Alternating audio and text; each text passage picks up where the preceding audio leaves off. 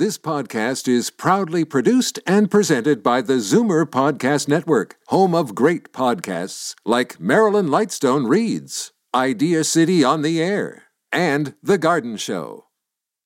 You're listening to an exclusive podcast of Fight Back on Zoomer Radio, heard weekdays from noon to one. Now, Fight Back with Libby Znaimer on Zoomer Radio. Good afternoon and welcome. It's Tuesday, and that means it's time for our crack strategy panel. And it seems that every day we hear from or about another group talking about falling through the cracks of COVID 19 aid.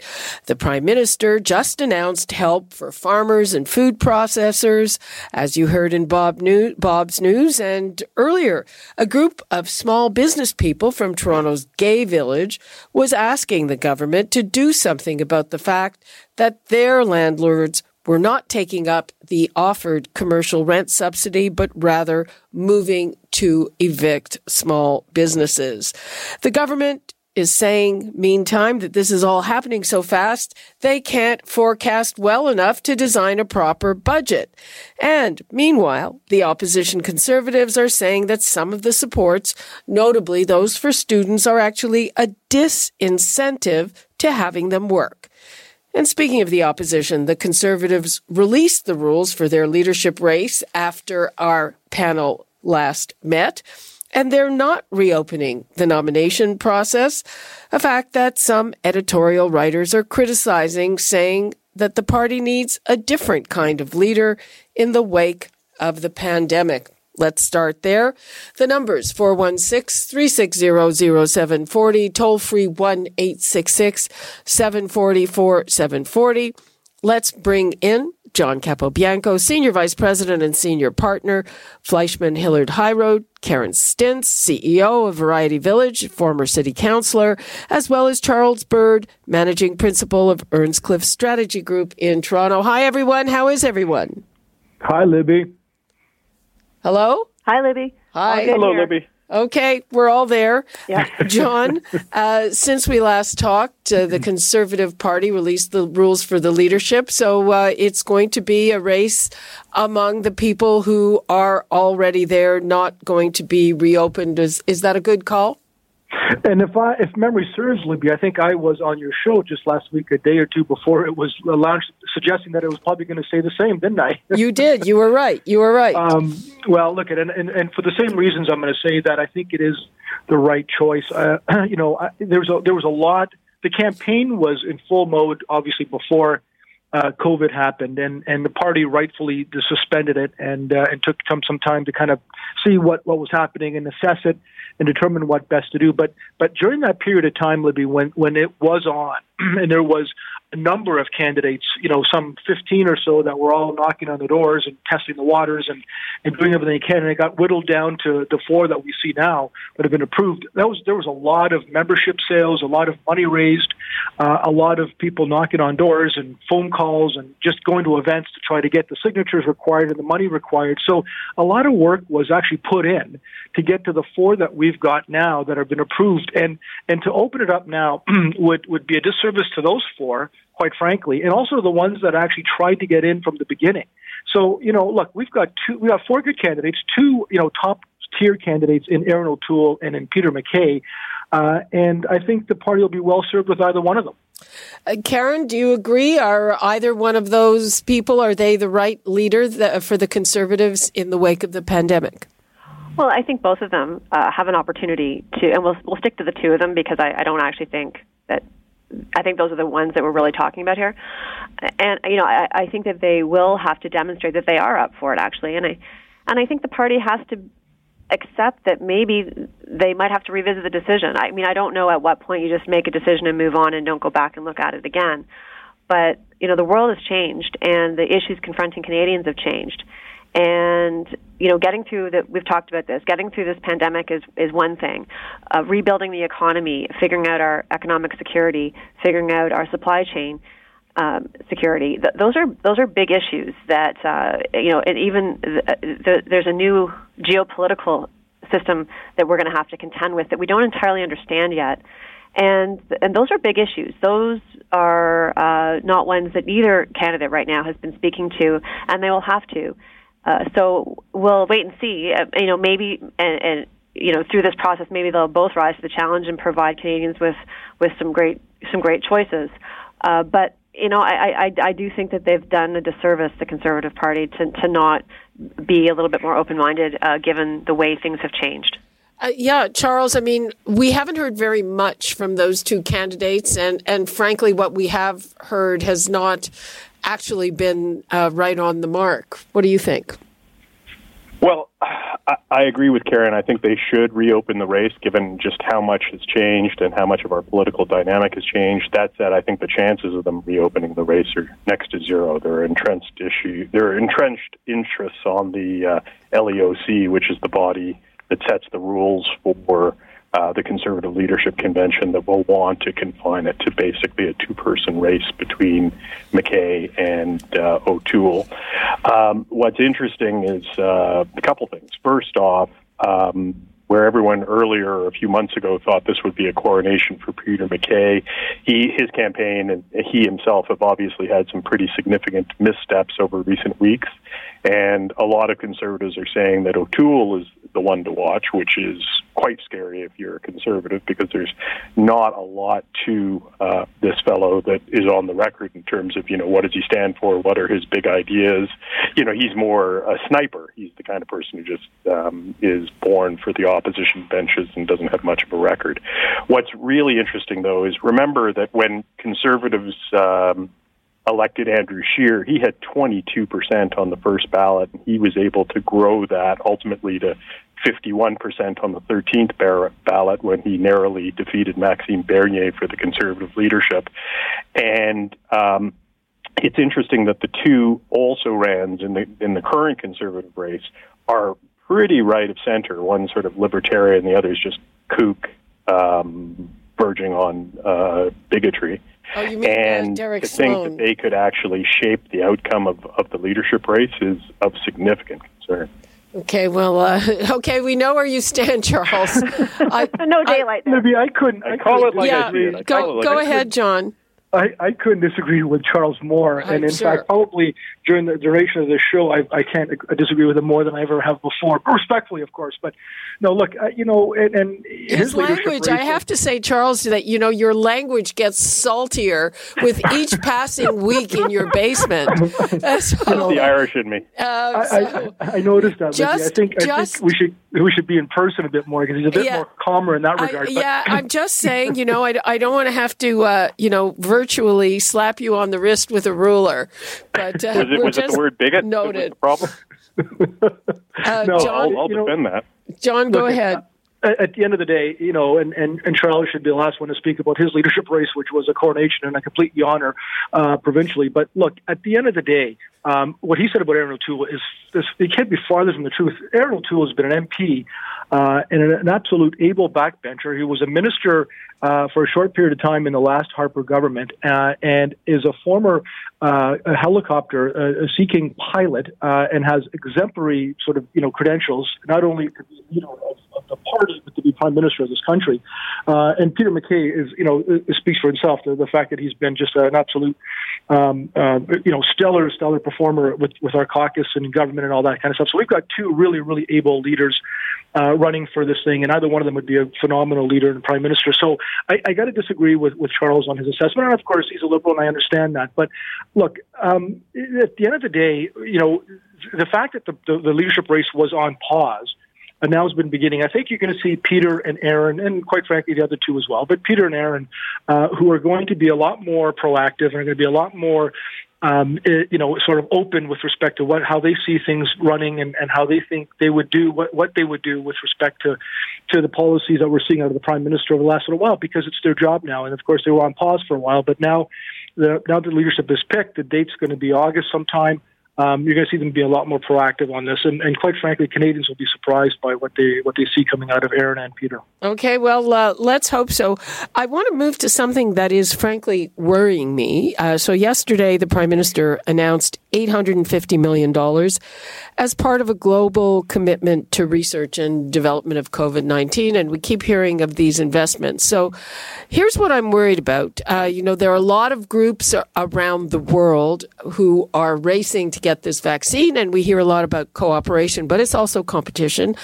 But we have also heard from places, including the biggest manufacturer of vaccines in the world in India and certainly in the United States. And we know that if the vaccine is developed in those places, they're saying our people come first. So is the government doing enough to try to ensure that you know if there is a vaccine in a timely way that that we may actually get some of it?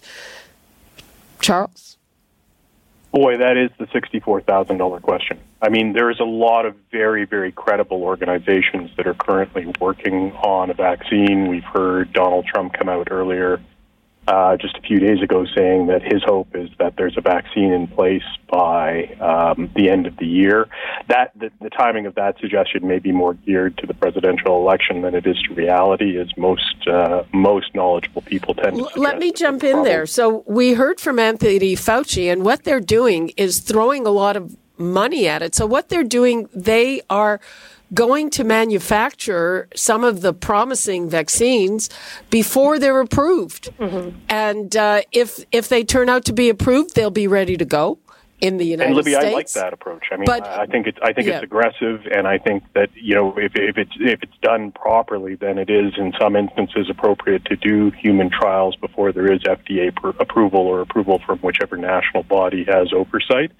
Um, I should also add that there's actually been a number of vaccines that have been in development for years, not specific to COVID-19, because obviously this is uh, this is a new virus, but with regards to previous strains of COVID.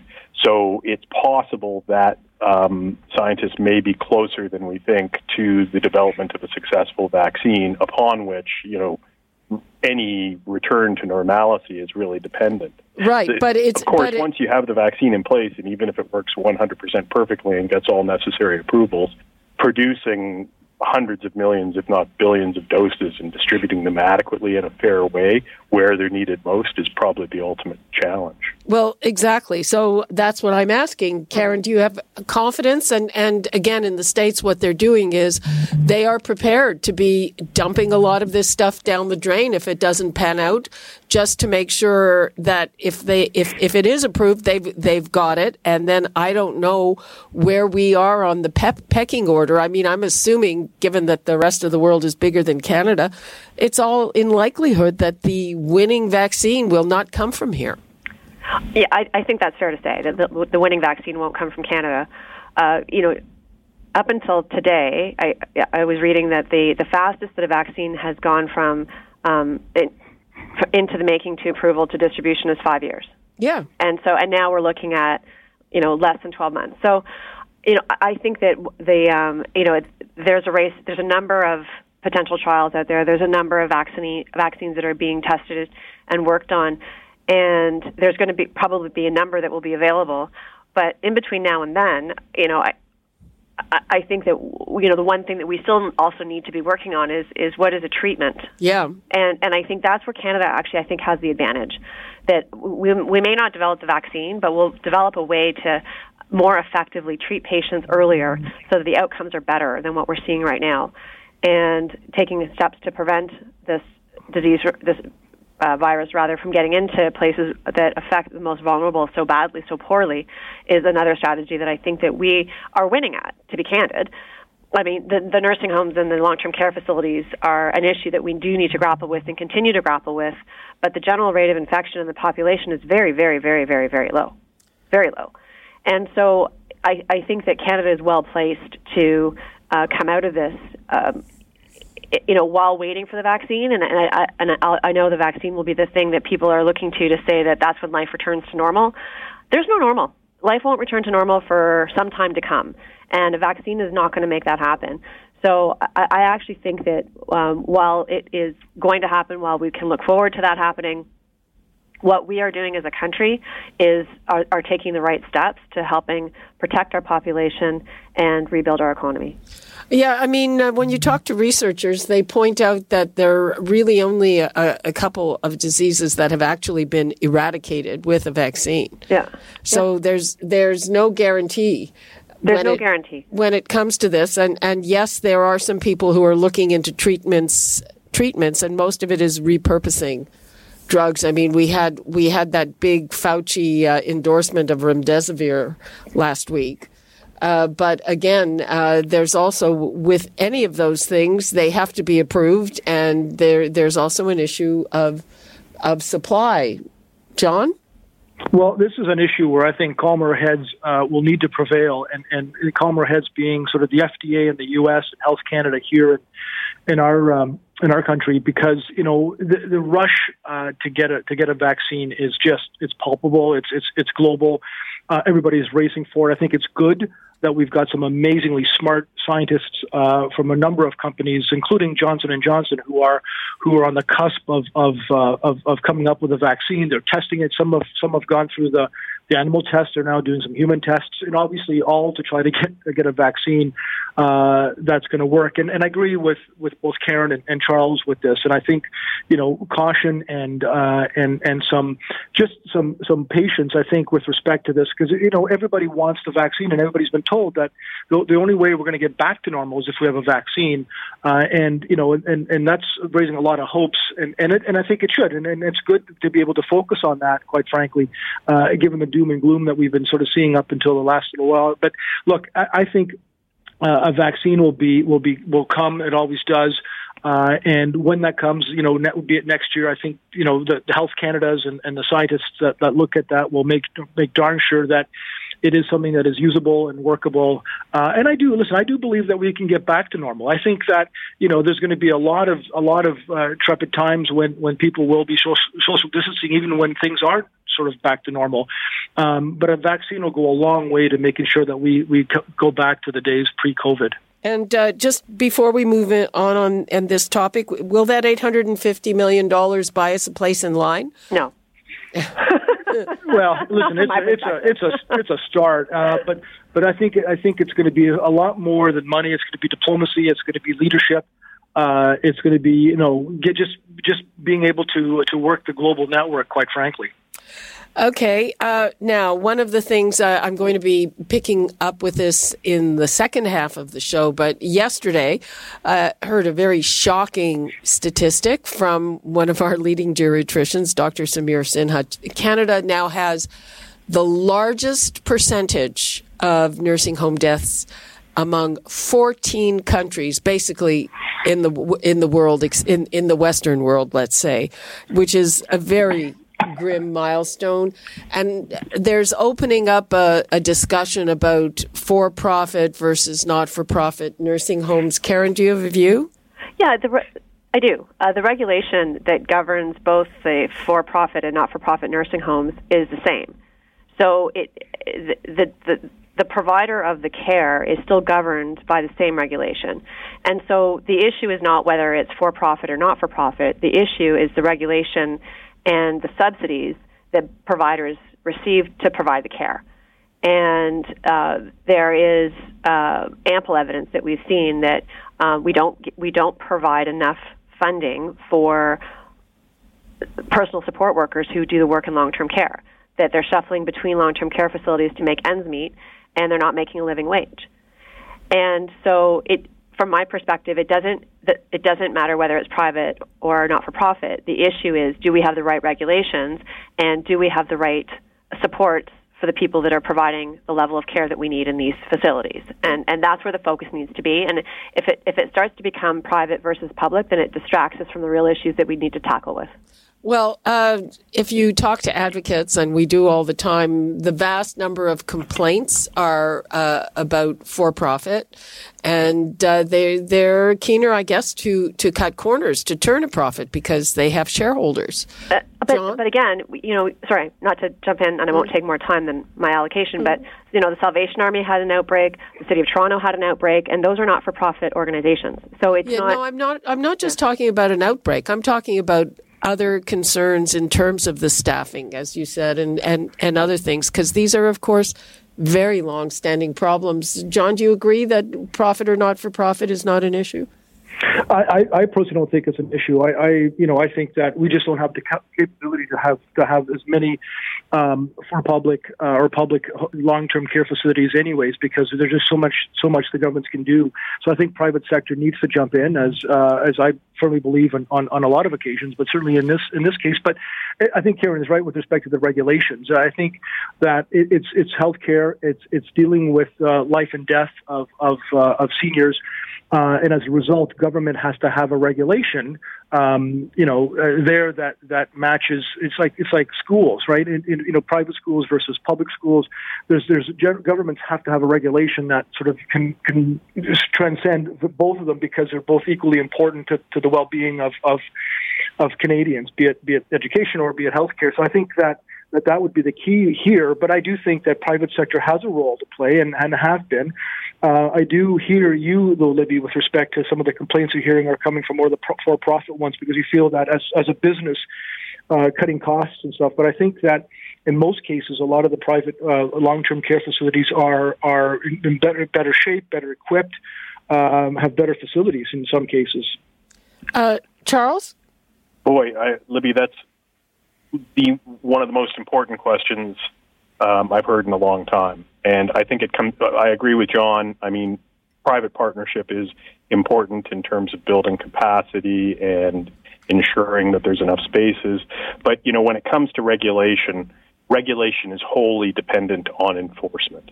Exactly. And if you've got yeah. a situation where um, uh, you know a, a nursing home that's privately run is not getting inspectors going through on a regular basis, or if the nursing home is getting um, a heads up as to when inspectors are coming by.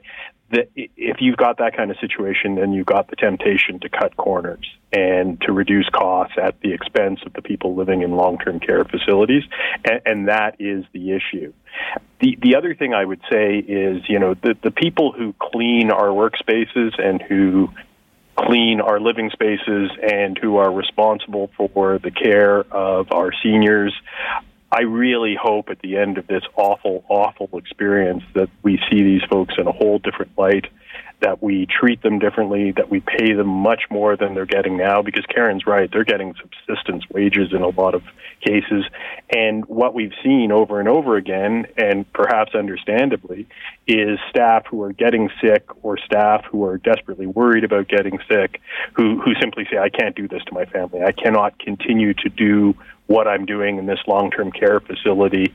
Um, and, and that's a problem we just have to solve. And, and, I mean, that's the kind of thing that's costing lives and causing misery. And some of it, some of it is uh, unconscionable that until this regulation was put in by the government and and it's supported with money from Ottawa, the reason that they had to work in multiple places was so not not that there wasn't enough work there's a shortage of personal support workers but because their employers didn't want to pay them benefits that's right and and clearly in British Columbia if you work in a long term care facility it's stipulated that that is the one long term care facility that you will work in for just this reason because the the, the degree to which workers can transmit this virus from care care facility to care facility is is a really major problem.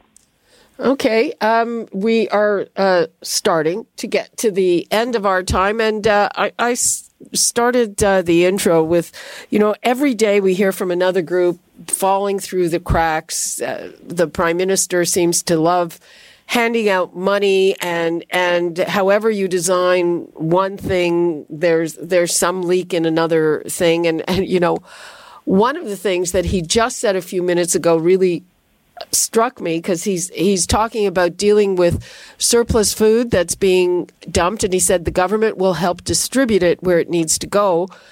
Uh, right at the beginning of this, with great fanfare, the federal government announced $9 million to help service organizations distribute food or whatever to seniors who couldn't get out. And, you know, as a matter of days ago, people are still saying they do not know how to access that service. So I don't know. Uh, yeah. Anybody have thoughts on all of that? Well, well yeah, I think what we're ahead. dealing with is it's easy. You know, you, you, we, they took the step to shut down a number of things. And so shutting down was the public health recommendation, and so um, that happened. But with now we're realizing all of the implications for when you shut things down, and and the, the implications are broader than anybody could have imagined. And we don't have enough band aids, and and all the money that we're spending, again, it does rely on an economy being able to uh, come back to life and, and repay that debt through economic growth. And so that's that's the challenge ahead for the government is that there's a, it's a dual role of making sure that there isn't complete economic collapse, um, as well as positioning us for a, a, a you know a return to growth. And that's not going to be a short journey. Uh, yeah, and what about? I mean, is this still the right thing, Charles, to be, you know, um, handing out millions and millions of dollars every day? Oh, absolutely, and and I'll risk getting slapped on the wrist, Libby, by by saying, you know, I was really disappointed in Andrew Scheer and his suggestion recently that we should be like reducing emergency relief for Canadians who suddenly find themselves out of work and and without a paycheck for fear that they're sort of the, the, we're running the risk of them becoming lazy and never wanting to go back to work again. I mean, it's just it's just nuts, right? It, it goes to the old scapegoating of so-called welfare cheats and how this problem is rampant and how Canadians would much rather sit at home and not work and, and collect pogie than than anything else and, and I just don't I just don't get it. I mean I could understand it coming from conservative leadership candidates because clearly they've got to play to a particular base you know, whether it's social conservatives or the far right, but I just don't understand the attitude. Right now, I mean, there are a lot of people outside of those who are suffering through COVID itself or family members who are witnessing the deaths of thousands of Canadians. Um, you know, there's a lot of Canadians who've been hugely disadvantaged, and the government is doing, and, and both the federal government and provincial governments, including Premier Ford, are doing absolutely the right thing by urging caution and saying, um, you know, let's stay home. Let's let this thing pass. Let's get past this because the, this this this whole Trumpian notion that oh we have to turn back on the spigots.